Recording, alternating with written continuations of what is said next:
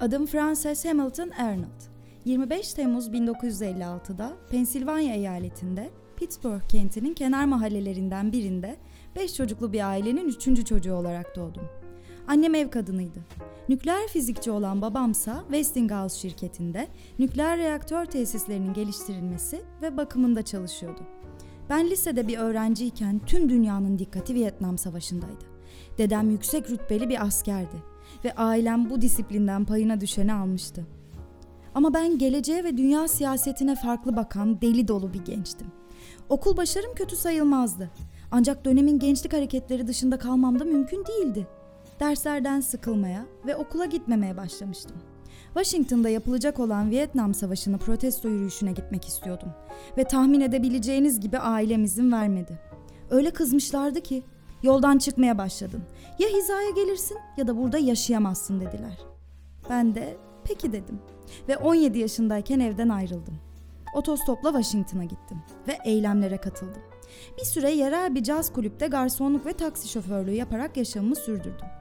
Notlarım vasat olmasına rağmen barajı geçecek kadar sınav puanı aldım ve oldukça ikna edici bir makale yazdığım için dünyanın en önde gelen üniversitelerinden biri olan Princeton Üniversitesi'ne kabul edildim. Eğitimde fırsat eşitliği olması işte bu yüzden önemli.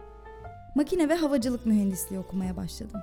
Üniversite hayatı liseye göre daha keyifliydi ama bana yetmiyordu. Yeni yerler keşfetme ve öğrenme merakım, kendi başına bir şeyleri başarma arzum öylesine güçlüydü ki alışılmışın dışında bir karar aldım. 1977 yılında okula bir yıl ara vererek İtalya'ya gittim. 1956 model motosikletle Milano'dan İstanbul'a kadar planladığımız bir tur yaptık.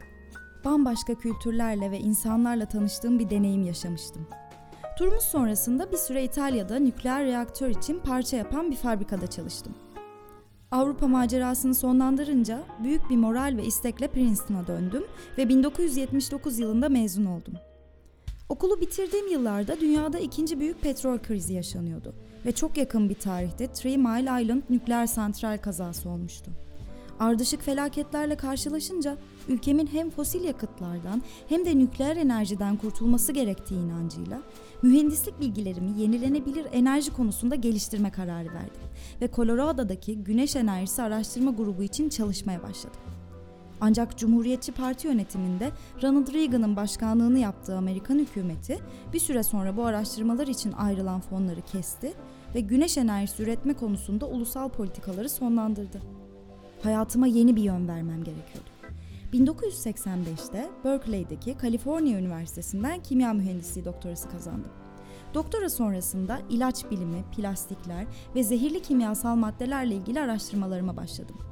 Bu kimyasalları doğal biyolojik süreçleri kullanarak üretebilmek veya atıklarını yok edebilmek için yeni enzimler tasarlamak gerekiyordu. Enzimler tüm canlıların hücrelerinde ihtiyaç duyulan maddeleri üretmeye veya zararlı maddeleri parçalayıp atık haline getirmeye yarayan proteinlerdir. Eğer doğal haliyle son derece verimli çalışan bu yöntemleri kontrol etmeyi başarabilirsem, yani hücrelerimizdeki genetik bilgiyi taşıyan DNA teknolojisini kullanabilirsem, çevreye zarar vermeyen ilaçlar, yenilenebilir biyolojik yakıtlar gibi doğayla uyumlu bileşikler üretebilirdim. Peki bunu nasıl yapacaktım? Mühendislik bilgilerimi kullanarak yeni tasarımlar oluşturmakla uğraşmak pek akılcı gelmemeye başladı. Bizler zeki türleriz ama doğa kadar zeki değiliz. Yüzümü doğaya çevirdim ve bilinen en iyi biyomühendis olan evrimden ilham aldım.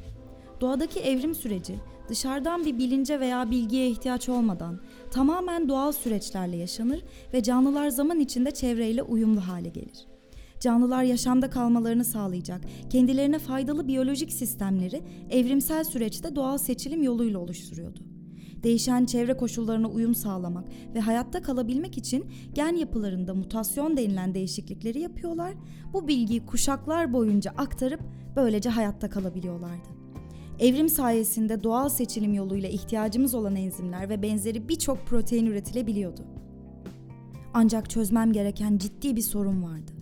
Zaman. Bu varyasyonların oluşması doğal yollarla yavaş ve sancılı bir süreç gerektiriyordu. Günümüzden 4 milyar yıl kadar önce başlayan, yaklaşık 600 milyon yıl süren bir deneme yanılmayla moleküler seçilim süreci sonucunda gerçekleşiyor ve cansız moleküllerden canlı yapıların evrimleşmesini mümkün kılıyordu. İnsanlık olarak dünyanın başına onca sorun açmışken bu kadar beklememiz mümkün değil elbette. Ben yararlı mutasyonlar oluşturmak için yönlendirilmiş evrimi kullanacaktım. Çok çeşitli moleküllerden en çok arzulanan ve amacımıza uygun özelliklere sahip olanları seçip onların daha çok kopyasını üreterek diğerlerini elerseniz yönlendirilmiş evrim uygulamış oluyorsunuz. Teorik olarak çok zor bir işe kalkışıyordum. Yapmam gereken kimyayla, hatta kimya mühendisliğiyle biyolojiyi buluşturmanın yöntemini aramaktı. Enzimlerin uzun zincirler içeren, birbirine bağlanmış üç boyutlu yapılar halinde birçok aminoasitten oluşan karmaşık proteinler olduğunu biliyordum. Ama ben nereden başlayacaktım? İşte bu aminoasit dizilerine eklemeler yaparak yapay mutasyonlar oluşturup sonuçlarını gözlemleyerek kayıt altına almakla başladım. Bir enzime yeni özellikler kazandırmak oldukça uğraştırıcıydı. Çünkü karşıma ne çıkacağını tam olarak kestirememek korkutucuydu. Ama dünyada bazı şeyleri değiştirecekseniz önce korkusuz olmayı öğrenmelisiniz. Bacillus subtilis doğada çürüme, mayalanma, küflenme gibi durumlara, insanda da bazı iltihabi hastalıklara yol açan bir bakteridir. Subtilisin adlı enzimi sayesinde proteinleri parçalayabilir. Bu enzimin bileşimine yeni gen eklemeleri yaptım ve oluşturduğum yapay mutasyonlu enzimi yeniden bakterilerin içine yerleştirdim. Böylece süreci hızlandırarak yeni proteinler üretmesini sağladım. Arzu ettiğim özelliklere sahip proteini bulduğumda DNA'larını çıkararak nesilden nesile aktarıp laboratuvar ortamında üretip çoğalttım. Tam anlamıyla amacıma en uygun enzimi elde edene dek bu süreci tekrarladım. Ürettiğim yeni enzimler sayesinde daha önce belirttiğim gibi insana ve çevreye zararlı bileşikleri yok edecek, doğanın yöntemlerini kullanan biyolojik ürünler yapabilecektik. İşte bu doğanın gücüydü. Evrim. Tüm zamanların en iyi kimyacısı, en iyi biyoloğu, en iyi mühendisi. Elimizdeki evrimle genetik çeşitliliği belirleyebilme ve seçilim süreçlerini insanlığın ve yeryüzünün yararına uyarlama becerisi gösterebilirsek doğanın bilinmeyen yönlerini keşfedebiliriz. Her yeni görüş tabii ki karşıtlarını da yaratacaktır. Özellikle de kadınsanız erkekler tarafından domine edilen alanlarda çok daha sert ve alaycı tepkilerle karşılaşıyorsunuz. Bilim insanlarının bir kısmı etik kaygılarla, bazıları ise tam olarak ne yapmaya çalıştığımı anlamadıkları için eleştiriler getirdiler. Bu tür bir durumda yapabileceğiniz iki şey vardır. Boyun eğerek, dünyadan haberi olmadığı için sizinle alay edenlerin kazanmasına izin vermek ya da doğru bildiğiniz yolda azimle ilerleyerek hem gerçekleri ortaya çıkarmak hem de sizi küçük görenleri karşılık veremeyecekleri bir şekilde mağlup etmek. Ben kendime ve laboratuvardaki ortağıma yani evrime güveniyordum. 1993 yılında laboratuvarımda defalarca sınadığım çığır açan çalışmamı bilimsel makale haline getirerek yayınladım. Kısaca bahsetmeye çalışayım isterseniz. Araştırmamda organik bir çözücü olan dimetil formamid içinde aktif hale gelen subtilisin enziminin bir benzerini nasıl ürettiğimi anlattım.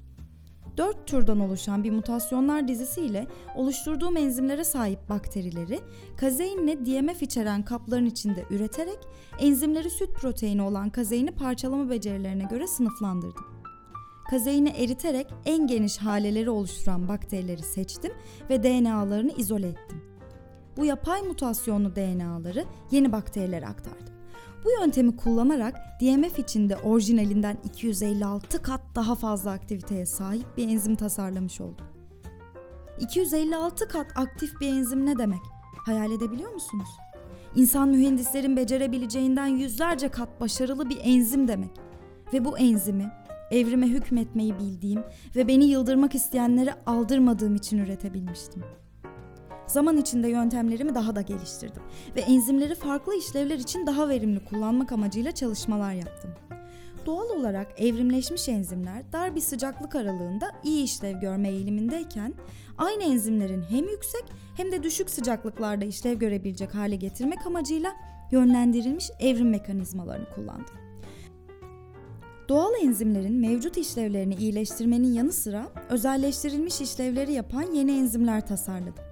Bu enzimlerden tarımsal zararlı böceklerle mücadelede, benzin ve kömürün yerine kullanılacak bitki temelli yakıtların üretiminde ve bazı endüstriyel kimyasalların yapımında çevreyle uyumlu seçenekler sağlamak için faydalandı. 2018'de yönlendirilmiş evrim alanındaki çalışmalarım nedeniyle Benim gibi evrimi kimya mühendisliğinde kullanan çalışma arkadaşlarım George Smith ve Gregory Winter'la birlikte Nobel Kimya Ödülü'ne layık görüldü. Bu ödülü bugüne kadar alan 5 kadından biriydim. Princeton'dan mezun olup Nobel'le ödüllendirilen ilk kadındım. Nobel komitesinden bir üye, bu araştırmacıların yaptığı evrimi kullanarak bir devrim yaratmak oldu demişti. Bu yola çıktığımda benimle alay edenlere bundan daha iyi bir cevap olabilir mi? Yıllarca bilimsel bilgimizi ve mantığımızı kullanarak yeni enzimler yapmaya çalıştık. Ancak bizi başarıya götüren doğanın ürettiklerini kopyalamaya çalışmamız ve evrim adını verdiğimiz bu harika sürece dönmemizdi. Mucize gözümüzün önündeydi. Evrim sayesinde protein moleküllerini tıpkı kedi veya köpeklere yaptığımız gibi evcilleştirmek mümkündü. Akademi ve iş hayatında birçok başarı, patentler, buluşlar ve ödüller aldım. Hayat hiçbir zaman kolay olmadı. 2005 yılında meme kanserine yakalandım ve uzun, yıpratıcı bir tedavi sürecinden geçtim. Hem eşimi hem de oğullarımı çok acı bir şekilde kaybettim. Ama tüm bu olumsuzlukların yaşamımı etkilemesine izin vermedim. Bilimsel merakım, öğrencilerime olan tutkum ve hayatta ne koşullarda olursak olalım iyimser bakabilmeyi başarabilmem sayesinde çalışmalarıma aynı hızla devam edebiliyorum.